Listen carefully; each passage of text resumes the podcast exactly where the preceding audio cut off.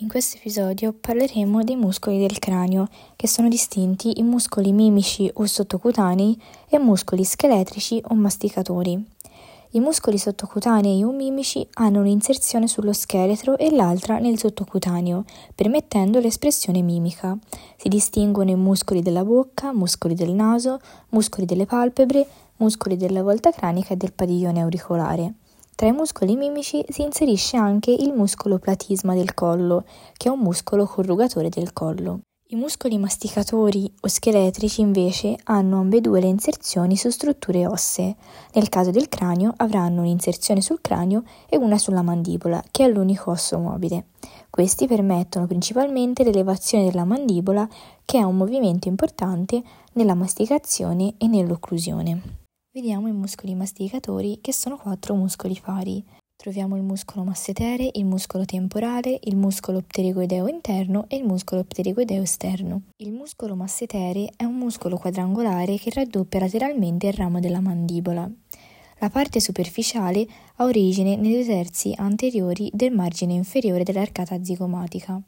I suoi fasci si orientano obliquamente in basso e indietro e si inseriscono sulla tuberosità masseterina, che si trova sulla faccia esterna del ramo della mandibola.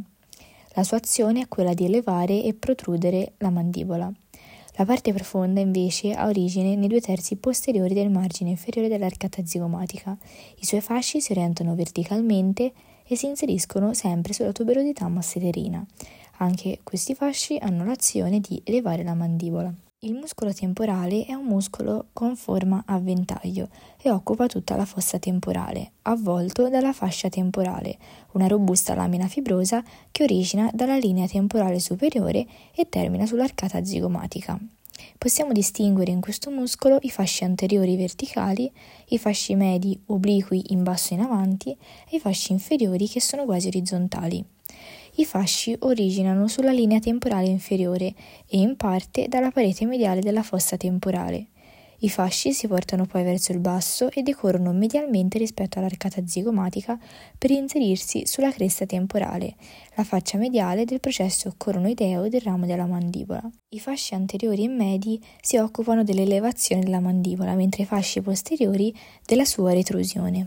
Il muscolo pterigoideo esterno laterale occupa la fossa infratemporale lateralmente al muscolo pterigoideo mediale. Il capo superiore ha origine sulla cresta infratemporale, sulla superficie esterna della grande ala dello sfenoide. Poi si porta lateralmente verso l'indietro per inserirsi sulla superficie anteriore del disco articolare dell'articolazione temporomandibolare e il capo inferiore invece ha origine sulla faccia laterale della lamina laterale del processo pterigoideo dello sfenoide. Si porta poi lateralmente indietro per inserirsi sulla fossetta pterigoidea che si trova sulla superficie mediale del collo del condilo della mandibola. La sua azione attraverso la contrazione bilaterale è quella di protrusione della mandibola, mentre attraverso la contrazione monolaterale quella di spostamento laterale della mandibola. Anche il muscolo pterigoideo interno mediale occupa la fossa infratemporale, medialmente al ramo della mandibola origina per la maggior parte dei fasci nella fossa pterigoidea, compresa tra le lame del processo pterigoideo, e in minor parte sulla tuberosità del mascellare. Dall'origine i fasci si portano obliquamente in basso, indietro e lateralmente per inserirsi sulla tuberosità pterigoidea, che si trova sulla faccia interna del ramo della mandibola. La sua azione è quella di elevare la mandibola. Vediamo adesso i muscoli mimici, in particolare i muscoli del labbro, che sono il muscolo orbicolare della bocca, il muscolo triangolare delle labbra e il muscolo canino. Il muscolo orbicolare della bocca serve a far costringere la rima buccale. I suoi fasci intrinseci sono paralleli tra di loro e paralleli al margine libero del labbro. Si intrecciano nella commessura labiale. I fasci estrinseci si trovano alla periferia degli intrinseci. I fasci superficiali del labbro superiore provengono dal muscolo triangolare delle labbra, i fasci superficiali del labbro inferiore invece dal muscolo canino, i fasci profondi dal muscolo buccinatore. Il muscolo triangolare delle labbra invece azione di depressione dell'angolo della bocca. I suoi fasci originano sulla linea obliqua e si portano superiormente verso l'angolo della bocca e medialmente per costituire i fasci estrinseci del labbro superiore del muscolo orbicolare della bocca. Il muscolo canino ha l'azione di elevare l'angolo della bocca. I suoi fasci originano a livello della fossa canina e si portano inferiormente per inserirsi sull'angolo della bocca e medialmente per costituire i fasci estrinseci del labbro inferiore. Andiamo adesso a vedere i muscoli mimici del naso, che sono il muscolo levatore dell'ala del naso, il muscolo depressore del setto e il muscolo nasale. Il muscolo elevatore dell'ala del naso ha appunto l'azione di elevare l'ala del naso dilatando la narice. I suoi fasci originano dalla faccia laterale del processo frontale della mascella e si portano verticalmente inferiormente per inserirsi sulla faccia posteriore dell'ala del naso. Il muscolo depressore del setto invece ha la funzione di deprimere il sottosetto restringendo la narice. I suoi fasci originano dal muscolo orbicolare della bocca e si inseriscono sulla porzione posteriore del sottosetto.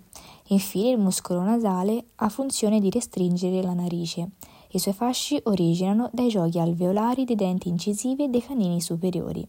Poi si portano verticalmente e superiormente per inserirsi per quanto riguarda la porzione alare sulla faccia postero-laterale dell'ala del naso e per quanto riguarda la parte trasversa sul dorso del naso. Infine andiamo a guardare il muscolo buccinatore, che è il più importante muscolo della guancia. Esso ha la funzione di ridurre la rima buccale, è un muscolo masticatore accessorio ed è anche incluso nell'azione del soffio e del fischio.